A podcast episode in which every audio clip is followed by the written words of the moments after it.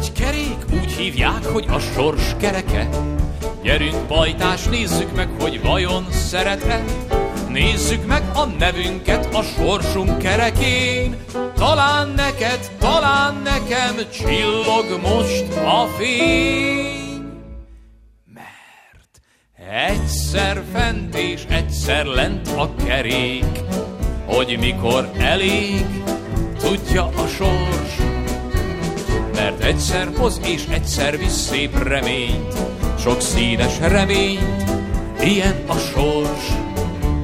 A sorssal bajtás vitázni nem lehet, mert egyszer rossz és egyszer nagyon szeret. Mert egyszer fent és egyszer lent a kerék, hogy mikor elég, tudja a sors.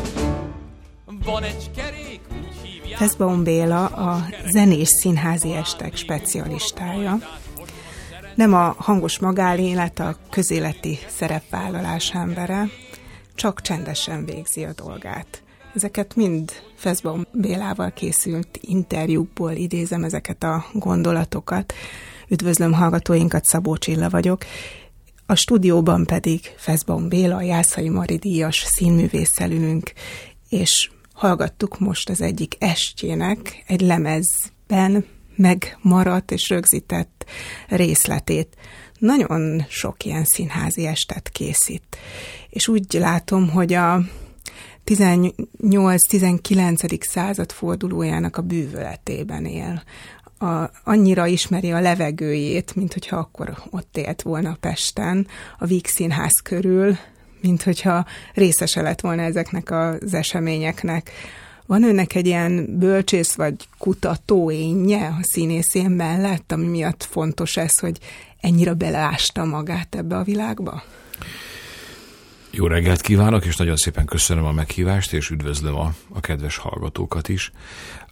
Gyorsan egy pontosítás, tehát nem a 18-19, hanem inkább a 19-20. század, Köszönöm, igen. ami, ami, aminek a fordulója, vagy mondjuk a 20. század eleje, ami egy picit talán közelebb áll hozzám, vagy, vagy szívesen fogalmazok azokon az anyagokon keresztül, szívesen szólok hozzá a mához azokon az anyagokon keresztül, amiket itt találok. És otthon vagyok ebben a, ebben a korszakban. Hogy pontosan kinek, minek köszönhetem ezt a fajta ö, otthonlevésemet, vagy vonzódásomat, vagy kinek, vagy kiknek van benne része, majd erre nyilván kitérhetünk ebben a mai beszélgetésben. Minden esetre valóban így van, hogy, hogy kedvelem ezt a világot, és, és igen, van egy kutató énem is, vagy van egy bölcsész énem is, ahogy a, a felvezetőben fogalmazott. Ha nem, ha nem színészi vagy előadó művészi pályára mentem volna, akkor nagy valószínűséggel a bölcsész világ állt volna hozzám közel, vagy azt az utat választottam volna, de aztán végül más lett belőle. Művészet, tudomány, kultúra, tudomány, a magyar irodalom, színház történet, vagy színház művészetnek az elméleti része, ami egyébként mindig is vonzott és érdekelt.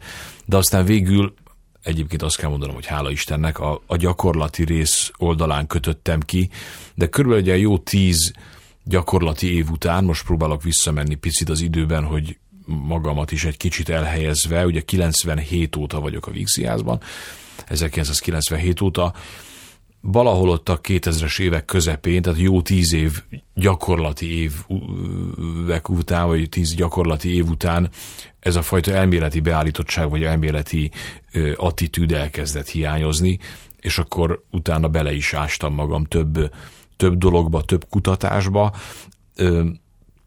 Egy doktori diszertáció is alakult végül ebből, és azokban az estekben, vagy estjeimben, amiket említett, azokban pedig ezt a fajta szenvedélyemet, vagy ezt a fajta kutatási szenvedélyt, ezt a fajta képességemet, és ezt, hogy ezt én mennyire kedvelem, vagy szeretem, ezekben az estekben ezt mind-mind, hál' Istennek sikerült hasznosítanom, vagy alkalmaznom. Ezek az estek nem jöttek volna létre anélkül, hogyha nem él bennem ez a fajta kutatási, picit össze, összegyűjtési, rendszerezési, régi összefüggésekre való rájövési, ha szabad ilyen így fogalmaznom, vágy, akkor ezek az estek nem lettek volna olyanok, amilyenek lettek. Ugye ezt a doktori munkát Detroit Moore munkásságáról írta, aki egy fontos igazgatója volt a Víg Színháznak.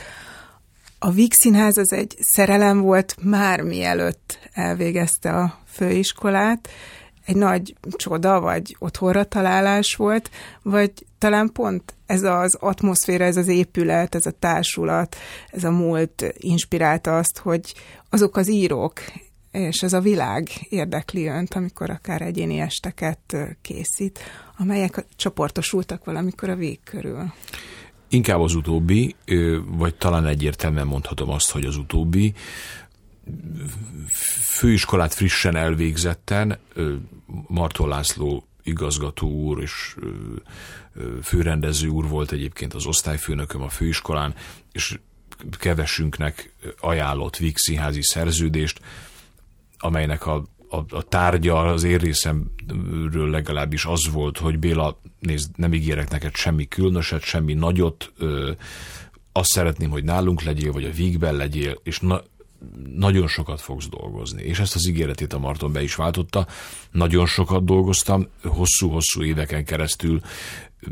Én voltam a Vixhez legtöbbet játszó fiatalja, aztán mostanában most már inkább középkorú színész, ez, ez mind a mai napig megmaradt, most már nem játszom egyébként olyan nagyon sokat, mint, mint kezdő színész koromban, ezt egyrészt picit bánom, másrészt persze egy picit nem bánom.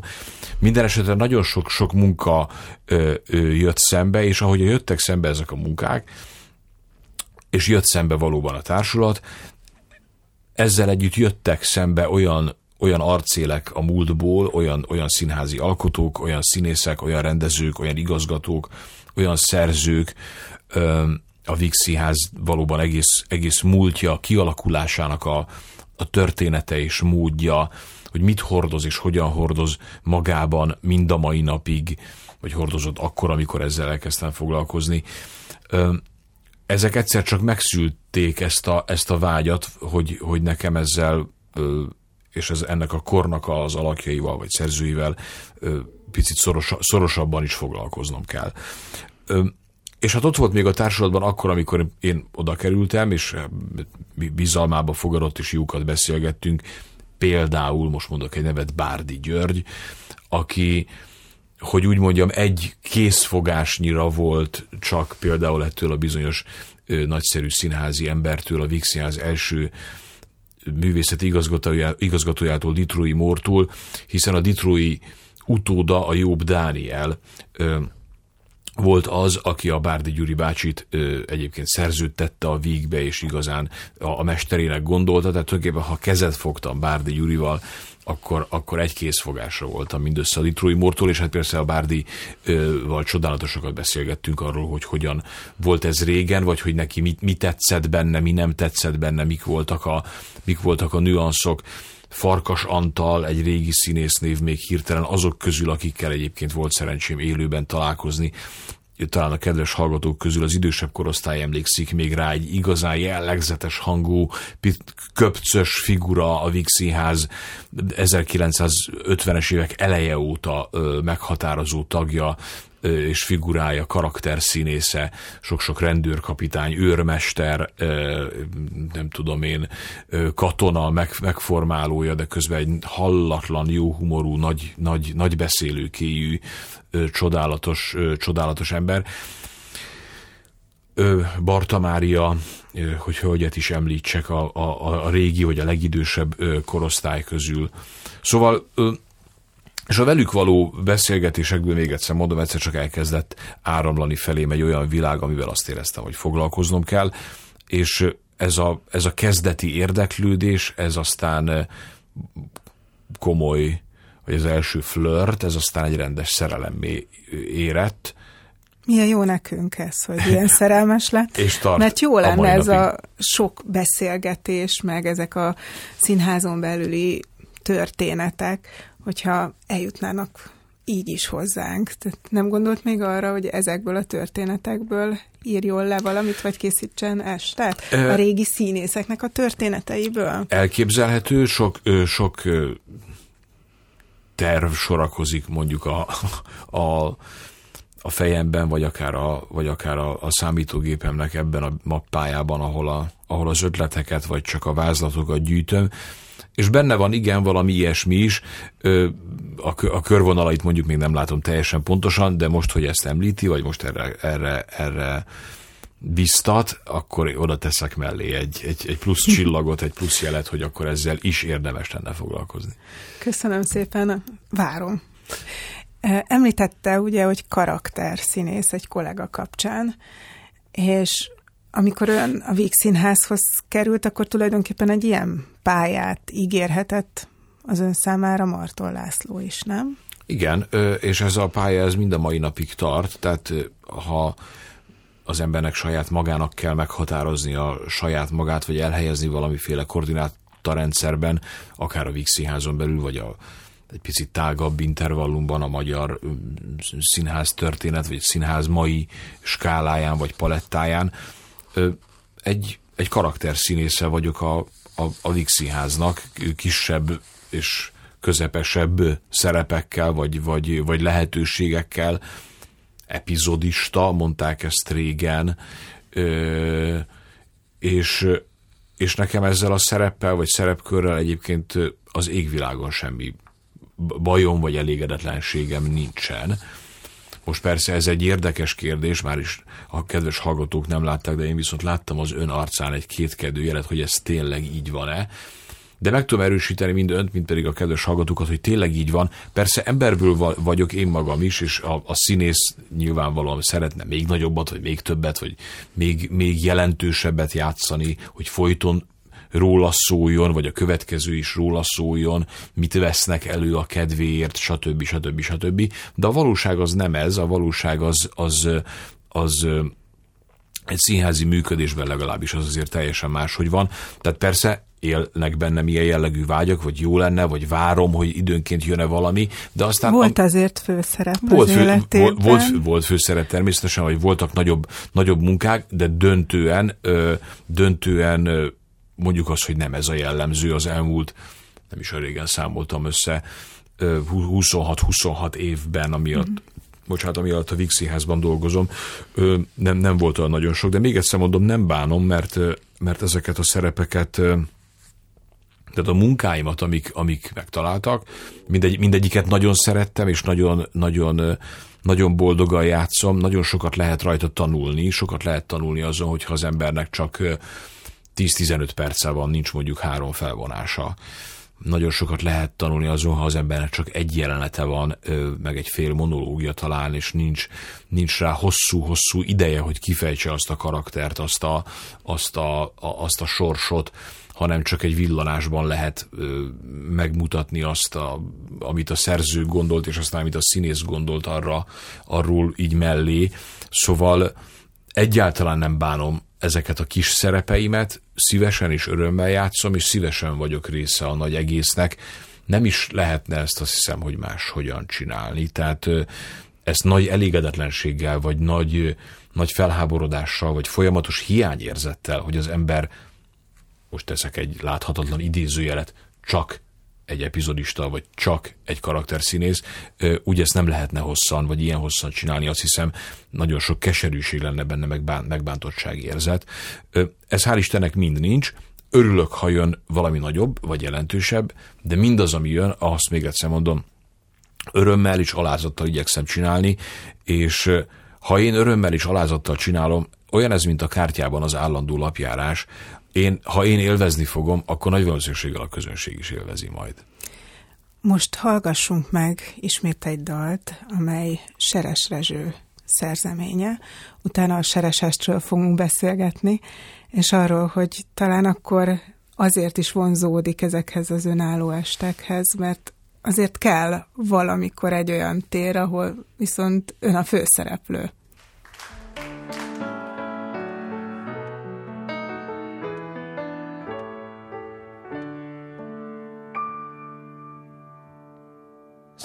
Szeressük egymást, gyerekek, a szív a legszebb kincs. Ennél szebb szó, hogy szeretet, a nagy világon nincs. Az élet úgy is tova száll, a sír magába zár. Szeressük egymás gyerekek, hisz minden percért kár. Az élet egy színes álmodás, mely egyszer véget ér.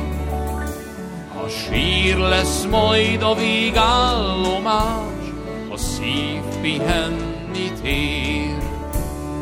Álmodjunk mindig szépeket, hisz úgy sem tart soká. A gyorsan elszálló éveket tegyük mi boldoggá.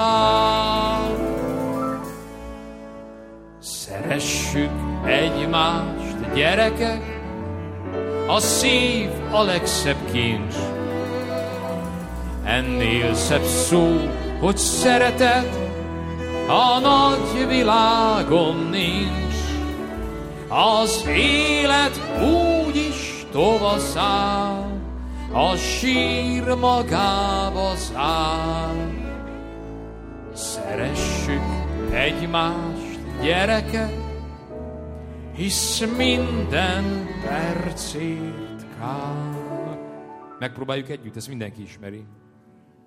Csak jó halkan, hogy messzire szóljon, jó? A Magyar Katolikus Rádió házunk táján című műsora folytatódik. Feszbaum Béla művész úrral beszélgettünk. Most hallgattuk azt a részletet, amely a Seres Rezső esten is elhangzik. Miért ezt a szerencsétlen sorsú szerzőt választotta, találta meg? A dalok szépsége, érdekessége, hangulata vonzotta, vagy ez a sors? Először is úgy kezdődött, hogy valaki megtalálta nekem, tehát fölhívta rá a figyelmemet, akinek ezért örökre hálás vagyok, és nagyon szépen köszönöm, és ebben a műsorban is boldogan és büszkén mondom a nevét, ő Harsányi Mari, Harsányi Mária, az Óbudai Társaskör igazgatónője, aki amikor ez az est született, ez te jó ég tíz éve, 2014-ben az Óbudai Társaskör keretén belül, és volt egy ötlete, hogy Béla, van nekünk itt egy csodálatos zenekarunk, az a, a Kék Duna szalonzenekar, ifja Berki Sándor vezetésével, meg van egy seres évforduló, nincs -e kedvetek valamit közösen csinálni. Nézd már rá Seres Rezsőre, mondta, mondta ezt a, a Harsányi Mari. És akkor én ránéztem, hogy meghallgattam, nem voltam különösebben nagy seres rajongó vagy ismerő az előtt, de ez a, ez a, ez a felhívás keringőre, ha szabad azt mondani, egyszer csak azonnal azzá tett, és, és nagyon gyorsan, tulajdonképpen azt kell mondanom, hogy szinte irreálisan gyorsan, három vagy négy próbával, ez, ezen mondjuk most azt értse és értse a kedves hallgató, hogy mondjuk háromszor, négyszer, négy óra alatt, tehát mondjuk 12-16 óra alatti próbával ezzel a nagyszerű zenekarral összeállt ennek az estének a, a zenei anyaga, szinte egymást, tehát hogy mondjam, szinte önmagát szülte és alakította ki, hogy legyen egy olyan este, ahol tulajdonképpen koncertszerűen eljátszuk Seres Rezsőnek 19-20 emblematikus, vagy kevésbé ismert dalát, ahol én magam ülök egy pianinó mellett, és tényleg ez a nagyszerű zenekar kísér engem, vagy pluszban még kiegészít, vagy ha egyébként én fölállok a, a zongorától, akkor legyen egy másik billentyű is, aki, aki a, a zongora szólamot játsza. És közben pedig ö, elmeséljem a seres sztorit, a seres történetet, ö, ami egyszerre igaz és, és legenda. Ugye nagyon sok él az emberek fejében Seres Rezsőről a, a, egy színdarab miatt, vagy egy színdarab kapcsán, ez Müller Péter Szomorú Vasárnap című színdarabja, egy legendás előadás volt belőle ugye a Bodrogi Gyulával, de nem olyan régen még azt hiszem, hogy a Madás Színház is játszotta egy új verzióban a Rudolf Péterrel és a Nagykálózi Eszterrel. Szóval van egy színdarab, amit a Müller Péter írt, ami részben igaz, de nagyobb részben nem az. Mégis ez, ez, a, ez a színdarab, ez az életrajzi elemeket felvonultató, vagy fiktív, bocsánat, életrajzi elemeket kitaláló egy tálaló színdarab, mégiscsak az emberek fejében igazsággá vagy realitássá vált, és én egyrészt igyekeztem ezt a színdarabot néhány momentumában megidézni, hogy ezt a színdarabféle történetet és elmesélni, részben tényleg valóságos elemeket hozzákutatni Sereshez, hogy egy kicsit abban a ködben tartsam az ő életét, ahogy ez valójában is van. Egy furcsa hetedik kerületi kiskocsmákban, kis presszókban zongorázó ö, zongorista, egy képzetlen zongorista, egy kis ember, egy kis szórakoztató ripacs, ha szabad ezt mondani, a zongorája mellett. Aki egy, először artista volt egyébként, igen, csak egy baleset, egy baleset miatt, miatt nem, miatt nem folytathatta. Igen, és egyébként soha, tanul, soha nem tanult zongorázni, egy képzetlen ö, ö, zenész volt, vagy egy képzetlen zongorista volt. Szóval ott ül egy ilyen kocsmában és zongorázik, és mégis valami nagyon különlegeset érez és megérez a korból, ami őt körülveszi. Nagyon érzékeny antennaként vette le a körülötte lévő világot, és ezt adta át a, a, a közönségnek. Egy kisember a, a, a 20. századi igen-igen zivataros ö, magyar történelem színpadán, aki ott ül az ő pianinójánál, csak játszani akar, csak zenélni akar, de közben valahogy nagyon, mindig nagyon aktuálisan belefogalmazza a dalaiba azt, ami éppen történik vele. Ami érdekelt benne, és aztán erre utólag jöttem rá, miután az az egész elkészült, és azóta sem változtattam egyébként az estének a, a tematikáján, vagy a számok felépítésén, ami a készülés alatt is, és aztán az előadások alatt is leginkább megfogott benne az, az a kettőség, amit egyébként én magam is nagyon a magaménak érzek, hogy egyszerre egy szomorú bohóc, egyszerre valóban egy, egy a mélyebb, tragikusabb hangokra, a líraibb hangokra, a szívhangokra érzékeny, ösztönös alkotó, vagy ösztönös művész, még egyszer mondom mindezt képzetlenül, másfelől pedig, ahogy az imént is mondtam, egy egy nagyon szórakoztató és kedves kis figura, vicces fiatalember egy zongora mögött, mintha egy stand-upot adna elő, hogyha a mai szóval vagy a mai fordulattal keresgetnénk az ő zongorázását, vagy az ő műsorait a kulacsban akár, vagy a kispipában. Szóval egyszer egyik percben könny, másik percben humor, egyik percben vicc, a másik percben tragédia és szomorúság, és ezt valami nagyon különleges képességgel tudta ötvözni. Ez az est, amit 2014-ben mi az Óbudai Társaskövel létrehoztunk, és még egyszer mondom, a, csodálatos zenekarral, a, Két Duna Szalon zenekarral ö, játszottuk ott ezt hosszan, hosszan, hosszan, aztán még tavaly előtt is volt egy előadása ennek a verziónak, ez ezt a, dalok a kispipából. Dalok a kispipából, így van ez a címe. E, és, és szóval ezt az attitűdöt igyekezett ez az este megfogni, valahol félúton egy, egy előadói est, egy, egy koncert, vagy akár egy színházi előadás között, szóval ilyen igazi kevert műfaj volt ez, ez az este. És aztán végül jöttek a covidos, zűrös évek néhány évvel ezelőtt, föl kell még néha emlékezni, vagy idézni és emlékezni rá, és ott a zenekar is picit szétzilálódott, nem is tudott már úgy összeállni, ahogy, vagy abban a formában, ahogy ez eredetileg, eredetileg volt. A fellépési lehetőségek is megcsökkentek, az anyagi lehetőségek is megcsökkentek, és lett ennek az estének végül aztán egy olyan verziója, ahol melynek címe az imént hallott dal címe Szeressük egymást gyerekek, ahol nincs körülöttem zenekar, hanem én magam egyedül ülök, ülök egy, egy zongora, egy pianinó mögött, és egy magam játszom, vagy adom át ezt a bizonyos seres rezső jelenséget.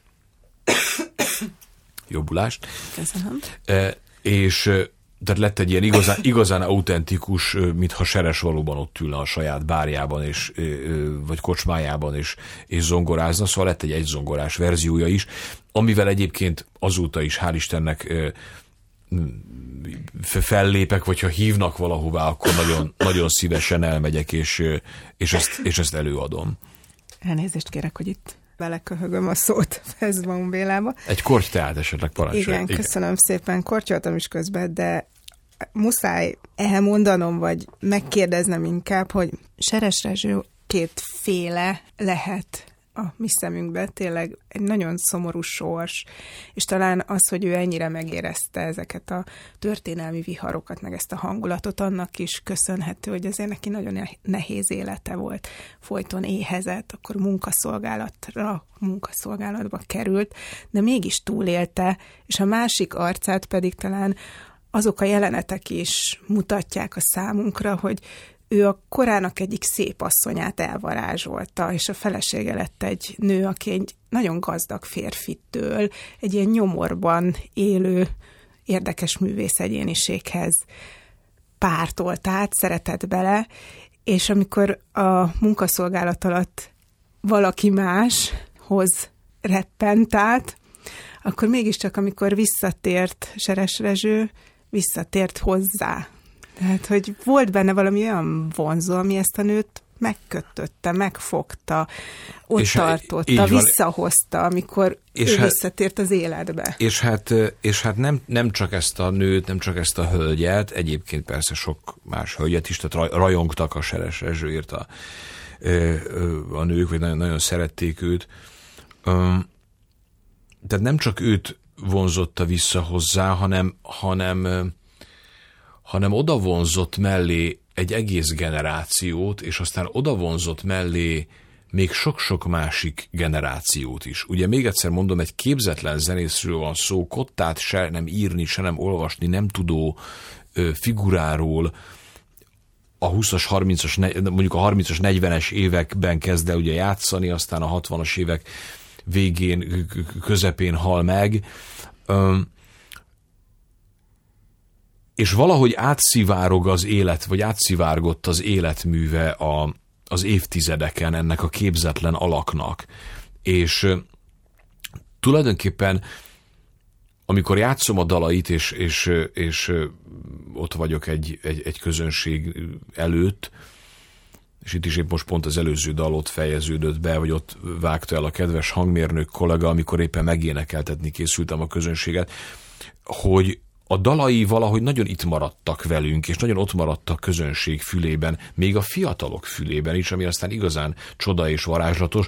Valahogy hallotta, hogy az édesapja vagy a, vagy a szülei énekelték, a nagyszülei énekelték, vagy dúdolták. Számtalanszor ö, jönnek oda hozzám egy ilyen est után, hogy te jó ég, az apámnak, a nagybátyámnak ez volt a kedvenc nótája, mindig ezt énekelte, és amikor hallotta a rádióban, akkor nem tudom, töltött magának egy bort, vagy és nem is őket, tudják az emberek, és nem hogy is ezek tudják, hogy seresező dalok, dalok, de valahogy, valahogy egyszer csak ezen az estén egyébként ez a kép is összeáll a fejükben, ez is tudat alatt biztos, hogy az a szándéka is volt ennek az estének is többek között, hogy egy kicsit foglaljuk össze az ő életművét, hiszen énekeljük, hogy szeressük egymás gyerekek, vagy csak inni-inni, vagy gyere bodri kutyám, vagy hát persze ugye a nagy sláger, a szomorú vasárnap. Ami egyébként tulajdonképpen hihetetlen, hogy egy ilyen képzetlen, de ős tehetség dala, hova vitte. Tehát a világban ezt a dallamot különböző szövegekkel ismerni, szerintem mindenki ismeri, és nem tudom, lehet, hogy száz feldolgozása is született. A legnagyobb jazz muzsikusok játszák, írtak rá dalokat Amerikában, Angliában, és mindenfelé talán a Földön. Így van, tehát ez... ez felfoghatatlan, valami, felfoghatatlan, hogy innen Magyarországról, hogy vitte ez a dal eddig. Egy különleges tehetség, és még egyszer mondom, egy megmagyarázhatatlan, legendás alak, és úgy is jó megtartani őt tényleg ebben a legendás ködben, én, én legalábbis úgy látom őt magam előtt, természetesen nem találkozhattam vele. Az esten sokan jönnek egyébként oda utána hozzám, hogy, hogy ők még látták, ők még hallották. 60, ez... nem tudom, 1960 valamikor halt. Igen, most írtam, bocsásson meg, nem vágom, 60-as, 60 évek elején egy téli talán. napon, igen. De Ö, például Presser Gábor egyházban lakott vele. Egyházban lakott vele, és hát és szerintem a, pressze, őt, a presszerre is, hallgatta a dalokat. A presszerre is nagy hatást gyakorolt, de például egy kedvenc történetem, azt talán még gyorsan elmondom, a, a hozzám odajövő kedves közönség soraiból eljátszottam ezt az estét, és odalépett hozzám egyszer egy idősebb úr, őszhajjal, öm, picit törtebb magyarsággal, hogy ő néhány napja van újra itthon, vagy Magyarországon, Ausztráliában élt eddig, 56-ban hagyta el az országot, és a kispipából ment el, a kispipa előtt várta őt a teherautó. A kispipában ült, evett egy szelet rántott húst, káposzta salátával, és hallgatta, hogy a seres zongorázik. Megette a, a, az ebédjét, a seres befejezte a dalt, és ő kilépett a, az ajtón, és felszállt egy terautóra. Vágókép, és visszajött, vagy hazajött, és néhány nap múlva valaki a, a, ajánlotta neki, hogy egyébként van egy ilyen este, és ezt hallgassa meg. Öm, hát, hogy mondjam, libabőrös mm igen. voltam ott abban a pillanatban, és most, hogy... Ez is egy, egy kicsit, készfogás lehet. Ez is egy készfogás lehetett, és most is egy picit ö, ö, különleges érzés ezt, ezt felidézni. Ö, Hát igen, szóval, hogy, hogy, hogy mi mindent és mennyi mindent jelentett ez a legendás és különleges alak, ezt jó nekem előadóként újra átélni és átérezni, és hát még egyszer mondom, nagyon nagy örömmel és nagy szeretettel adom ezt át a közönségnek. Most éppen következő előadásáról sajnos nem tudok beszámolni, de nagyon remélem, hogy akár az Óbudai Kör műsorán, ha más nem ebben az évben, hiszen tényleg tíz éve született, remélem most ezt hallgatja valaki az Óbudai Körből, vagy valaki hallgatja, aki szól esetleg nekik, hogy talán ezen a jubileumi évben egy-két alkalommal ezt ott újra el tudnám játszani, vagy meg tudnánk csinálni.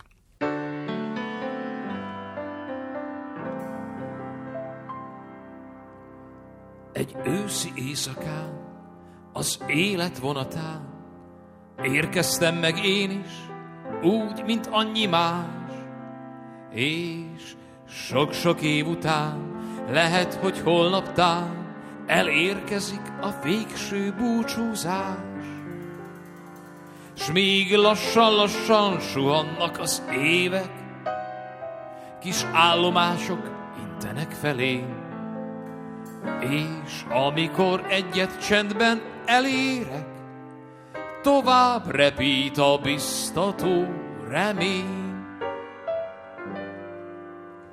Csak átutazó vagyok a földön, egy utas, aki utazik tovább. A napjaimat szép vidámon töltöm, és nem várok az élettől csodát. A boldogságot megköszönöm szépen, a csalódások nem bántanak rég. Az embereket mosolyogva nézem, mert nekik soha semmi sem elég. Nem elég, mert nem tudják, hogy ők is utitársak, átutazó, olyanok, mint én. Szüntelenül mindig több és több kincs után vágynak, amíg lassan kialszik a fény. Minnyájon átutazók vagyunk itt a földön, s ha jól végezzük, amire ránk vár, az emlékünk majd sok-sok ember öltő, úgy ragyog, mint a fénylő napsugár. A földi életünk sok szépet ad nekünk, a diákkor és az első szerelem. Feszbaum Béla színművésszel beszélgetünk tovább itt a Magyar Katolikus Rádióban a házunk tájánban, és most egy éles váltást szeretnék, mert nem beszélgettünk szerepekről, meg sok mindenről, de ugye a napoknak a fájó aktualitása kapcsán most arra kérem, hogy Benedek Miklósra emlékezzen. És ha megengedi, akkor ezt egy személyes emléke, vagy párhuzammal, hogy indítsam meg ezt az emlékezést, hogy nekem egy nagyon fontos előadás volt, amelyben Benedek Miklós is játszott a Nemzeti Színházban, a Mester és Margaréta, ugye Bulgakov művéből, ahol ő Pilátust játszotta, és Pezbaum Béla is játszotta Pilátust a Víg Színházban. Igen, beszélgettünk is akkor erről a Miklóssal, amikor én megkaptam a Pilátus szerepet, és mondta, hogy igen, Béruskám, ne, neki is, nekem is megvolt, sokat kell várni az öltözőben, mondta a Miklós, igen, mert a végén jön, vagy a végén jön ott a, a nagy jelenet, vagy, a, vagy a, az ő feladata, vagy a szerepe. Hát igen, egy, egy nagyon fájó veszteség, egy csodálatos színészt és egy csodálatos embert vesztettünk. Én azt gondolom, hogy egy, egy, egy korszaknak mindenképpen egy, egy utolsó és legendás és hiteles képviselőjét, és valóban az első szavak, még ez tényleg annyira friss, a, a gyászé és a, és, a, és a családjára gondolásé és a részvété kell, hogy legyenek de valahogy utána gyorsan, és talán ezt a Miklós sem bánja onnan föntről, nagyon gyorsan oda keveredik az öröm és a hála érzete, hogy, hogy találkozhattam vele, vagy találkozhattunk egy ilyen nagyszerű emberrel, és hát nekem megadatott az, hogy, hogy 2009 óta egészen most decemberig, 2023. december 13-án játszottunk utoljára a Játék a Kastélyban című előadásban a Víg Színház színpadán, hogy több mint száz, vagy közel 170 alkalommal tizen akárhány évig együtt állhattunk és együtt játszhattunk ebben az előadásban, együtt játszhattam vele, egészen közelről láthattam és hallhattam azt, hogy ő hogy csinálja, vagy mit jelent mindez neki, hogy hogy készül, hogy hogy ö, hogy hogyan szereti, hogyan teszi magáévá, és hogyan tud egyes szám első személyben fogalmazni ebben a korszakban, vagy ebben a világban, és hogy mennyire anyanyelvi szinten beszéli, vagy beszélte most már csak sajnos múlt időben Molnár Ferenc nyelvét. Összekötött bennünket egy, egy korszaknak a szeretete, ami, amiről a legelején beszéltünk, és ennek a korszaknak a szeretetét, vagy ennek a korszaknak egy, egy más fénytörésben való vizsgálását, nézését, ezt nem tagadom és büszkén vallom, ezt én tőle kaptam, vagy tőle örököltem, ahogy az ő munkáit, akár a, a színművészeti főiskolán, akár csak vizsgarendezéseire, ha gondolok, sajnos bennünket pont éppen nem tanított, de más évfolyamokban, ha megjelent a Miklós és tartott egy kurzust, akkor ott olyan különleges és legendás előadások születtek, mert úgy tudta átadni azt a világot, amit ő annyira rendkívül jól, magas szinten, ö, mégis hanyag eleganciával tudott és képviselt, úgy tudta átadni a növendékeknek, hogy abból, abból mindig valami nagyon különleges érték jött elő. Szóval, hogyha akár ezeket a főiskolai vizsgarendezéseit nézem, vagy ha az ember persze felvételről megnézte egy-két alakítását, és hát felvételről, mert sajnos élőben nem láttam, vagy nem láthattam, nem hallhattam, megnézte, meghallgatta a Budapest Orfeum című válogatást. Ez be kell vallanom, hogy rám nagyon komoly és nagy hatást gyakorolt, és nagyon sok munkámat és, és önálló estemet, vagy akár egy személyes színházi estemet, vagy a színházhoz való viszonyomat, ezek nagy mértékben alakították, vagy befolyásolták, vagy hatottak rá. Tehát ilyen szempontból egy fontos szellemi előképen, vagy egy szellemi atyámnak is nevezhetném akár, ha, ha nagy szavakat használnék, de legalábbis egy nagyon fontos és mély szakmai és emberi kapcsolat volt közöttünk, megtisztelt, hogy a bizalmába fogadott, a, a, és a Vixinház társalgójában ezek után, az előadások után mindig ott ültünk egy, egy márványasztal mellett, egy vagy két fröccs mellett, és, és nagyon-nagyon sokat beszélgettünk, nagyon sokat kérdezve, tanított, vagy, vagy, vagy hogy mondjam, átadott, csevegve, fecsegve színházról, régmúltról, a régi kabaréról, a régi Pestről, arról, ahogy ő szereti, vagy szerette csinálni.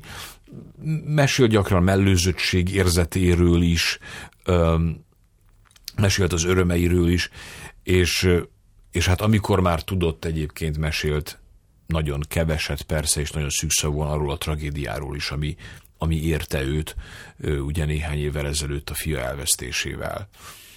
Ami valójában feldolgozhatatlan, és, és, és feldolgozhatatlan is maradt számára az élete végéig, de ezzel együtt dicséri ez egy csodálatos színészi és emberi nagyság Gát Benedek Miklósnak, hogy, hogy a betegségével küzdve és cipelve ezt a, ezt a cipelhetetlenül súlyos terhet, mégis ö, próbált, ugye is ott volt, még a Covid évei is ott voltak pont ezeken rajta, és ő maga is többször még pluszban azt a betegséget is elkapta, de valahogy köröm szakadtáig próbált küzdeni, harcolni azért, hogy visszatérjen a színpadra, és játszon. Két szerepe maradt, azt hiszem már csak utoljára a, a, az Orlai produkciónál játszották a Hárman a padon című hát legendás előadás lett volna, szerintem az is, az is lett egyébként, de hogyha még többet tudják játszani, akkor még inkább megy a híre, vagy még többet játsz, játszhatják. És hát ezt a bizonyos játék a kastélyban, amit ugye mi a Vixi házban mutattunk be, ehhez a két szerepéhez ragaszkodott, és nagyon szeretett volna visszatérni a színpadra. Vissza is tért, de most decemberben már láttuk, hogy hát ez a visszatérés sikerült ugyan, és, és végigmentünk az előadáson, de, de már nagyon gyötrő és fájó volt számára, a fizikai lét már nagyon nehezen viselte magát.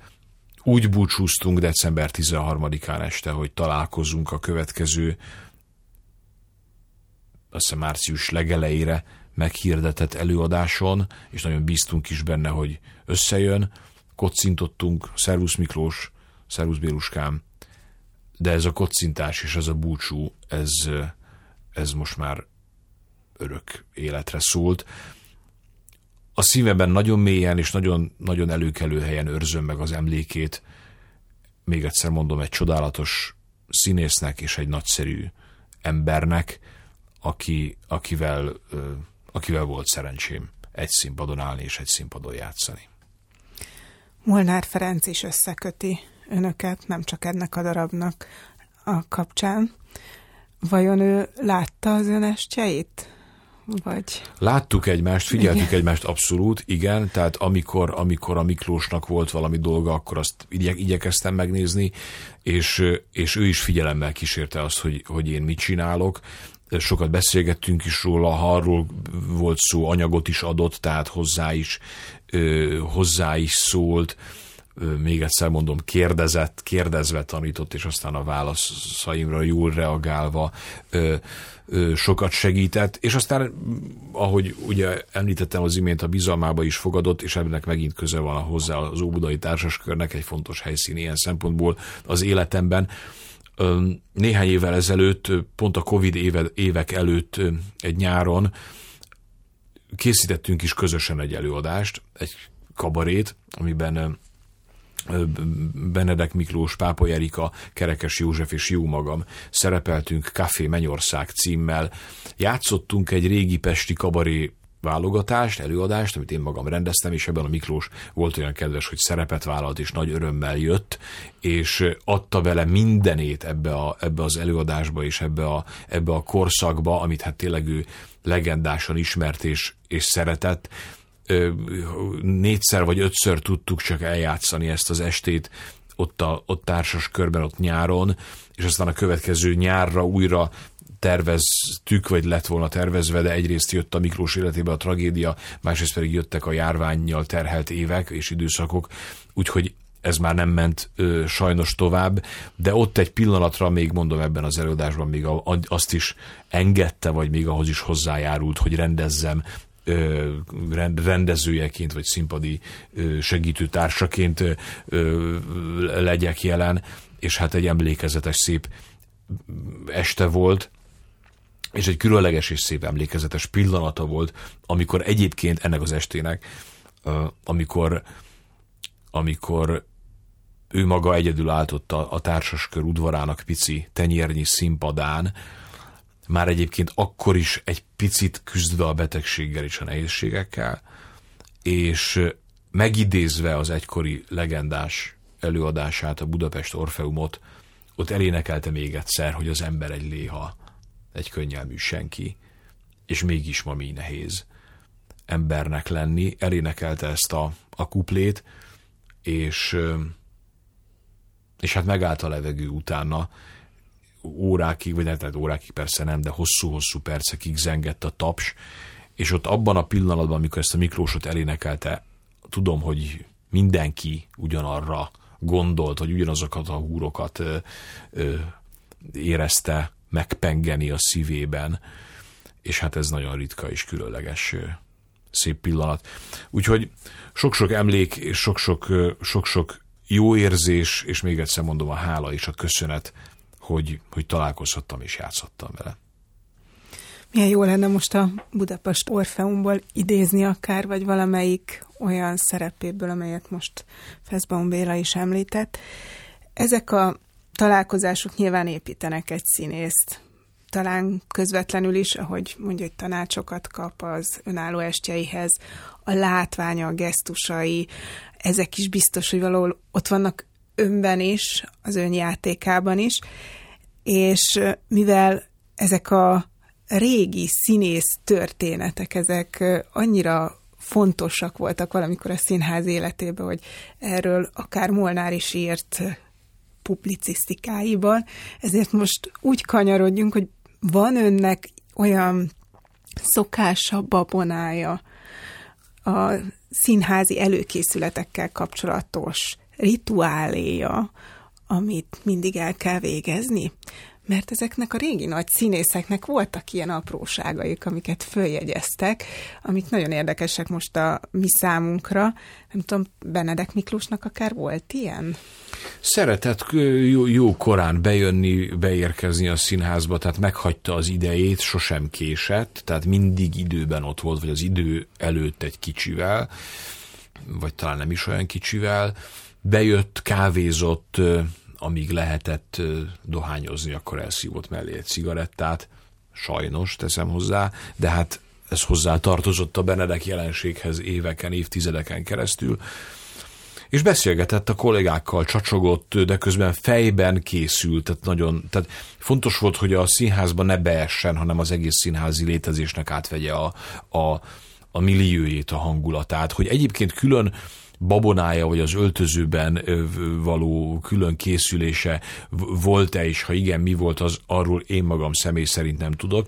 De persze ezek a babonák úgy jók, kedves Csilla és kedves hallgatók, hogy ezek, titkok maradnak, tehát ezeket úgy jó, hogyha nem, nem tudjuk. Nekem egyébként azt hiszem, hogy nincs, nincs ilyen, és talán nem is vagyok ennyire korán érkező a, a, a, a színházba, de például Például ezek előtt a bizonyos önálló estek előtt egy ha nem is babonám, de mondjuk van egy szokásom, ha tehetem, és mondjuk az időjárás, vagy az idő is engedi, akkor ezeken az előadás, ezeknek az előadásoknak az alkalmából, ahová megyek, vagy ahová érkezem, akár mondjuk a Vixi házba, vagy a Vixi ház házi színpadára, akkor igyekszem gyalog menni, és sétálok. Meghagyom az idejét az előadás előtt, hogy van egy hosszú sétám, és az alatt igyekszem egyrészt ugye Pesten sétál, ezek, ha ezek Pesten vannak, akkor ugye Pesten sétálok, azok között a gyönyörű belvárosi épületek között, ahol egyébként ezek az alakok is jártak és éltek, és ezek az épületek még ma is itt vannak velünk, néhányukban élünk is, mi magunk is. Szóval sétálok ezek között a, régi épületek között, a régi utcákon a Vígszínház felé, és rakom össze fejben, hogy hogyan fog kinézni az aznap este, néhány szöveget elmondok magamban, néhány ö, szöveget direkt nem mondok el, mert majd akkor ott ott szülessen meg, vagy ott történjen meg. Szóval egy ilyen sétával készülök rá az aznap estére, még egyszer mondom, főleg ezekre a nagyobb, egyszemélyesebb dolgokra, és, és hát ez egy, ez egy nagyon egyszerre kikapcsoló és ugyanakkor föltöltő és egyben talán egészséges felkészülés is arra, ami ott aztán este következik. Ugye ezek az egyszemélyes esték, amikről itt beszélgettünk, például akár a Molnár is, ez azt jelenti, hogy, hogy állok a színpadon egyedül, egyébként egy súgó nélkül, és hát 80-90 percig beszélek. Ez megerőltető, ez, ez igazán fárasztó, de persze amennyire megerőltető és annyira fárasztó, annyira örömteli is, és annyira nagyon sok erő és energia jön vissza természetesen a közönségtől is, de hát ezek azért szép súlyok, amiket ilyenkor föl kell, föl kell tudni emelni, úgyhogy erre jó, valóban ezekre nagyon jó rákészülni, és, és, és, és fölkészíteni magát az embernek, akár például egy sétával. Most a következő napokban miben, hol fogjuk látni Feszbaum Bélát? Vígszínházi napok vannak, vagy vígszínházi előadások jönnek. Azt hiszem, hogy legközelebb a Pál utcai fiúkban játszom majd a hétvégén. Rácz tanár úr szerepét, ez is egy molnár, és nagyon kedves, és hogy is mondjam, csak nagyon szívemhez közel álló szerző, és ha már a Pál utcai fiúkról van szó, akkor, akkor elmondom, vagy büszkén mondom, hogy a, a Pál utcai fiúk tagjaiból verbuválódott zenekar, a Grund Vígszínházi fiúzenekar is hamarosan, most januárban föllép újra a Vígszínházban. Az évadban ez lesz az egyetlen ö, fellépésünk a Vígben, csak így jön ki, vagy csak így lehetett egyeztetni. De január 23-án ö, kedden este a Grund Vígszínházi fiúzenekar koncertjén is találkozhatnak velem a, a nézők, és hát persze ezzel a zenekarral a Vígszínházban. Nagyon örülök neki, hogy ez a, ez a, ez a szívszerelem, ami, ami ez a mi zenekarunk, most már közel hét esztendős, és hogy hál' Istennek mindig nagyon nagy örömmel és szeretettel fogadja a közönség, és hogy ezen a koncerten keresztül is adhatok, vagy nyújthatok valami olyasmit a közönségnek, amit sehol máshol talán nem kapnak meg, vagy nem kaphatnak meg, csak ezeken a koncerteken. Ez az egyik színész zenekara, de ezelőtt volt egy másik, a könnyű esti Volt egy másik, így van, a könnyű esti sértés, az, az, az a 90-es évek végén alakult, nagyon büszke vagyok rá, és nagyon szerettem is annak is voltak Vígszínházi alapjai, gyökerei, persze, de talán nem volt ennyire nem tudom, tudatosan egy téma köré szervezve, meg, meg, meg annak a tapasztalatait most már felhasználva ebben a mostani másik színészzenekarban is persze nagyon jól lehet kamatoztatni. Hogy mondjam, egyszer megkérdezte tőlem valaki egy beszélgetésben, hogy mond Béla lennél rockstar. És akkor azt mondom, hogy nem lennék, az vagyok. Úgyhogy emellett a, emellett a sok-sok, sok-sok múlt századi és, és frakkos és kávé illatú történet mellett van azért persze egy másik énem is, aki, aki, aki szintetizátort, vagy billentyűt, vagy gitárt, vagy száj, szájharmonikát ragad, és akkor rockzenészként áll a színpadon, ami hát egy, egy másik és kivételes élmény. Köszönöm szépen Feszbaun Béla Jászai Mari díjas színművésznek, hogy eljött a Magyar Katolikus Rádióba. Én is nagyon szépen köszönöm a meghívást. És most remélem, hogy csak megszakítjuk, vagy abba hagyni, nem hagyjuk abban mindenképpen ezt a beszélgetést, mert nekem is még rengeteg kérdésem van, és olyan sok téma van, amiről nem beszélgettünk, hogy várom vissza ide hozzánk a stúdióba. Köszönöm hallgatóink figyelmét, és búcsúzom technikai munkatársam Urbán Péter nevében is Szabó Csillát hallották. thank you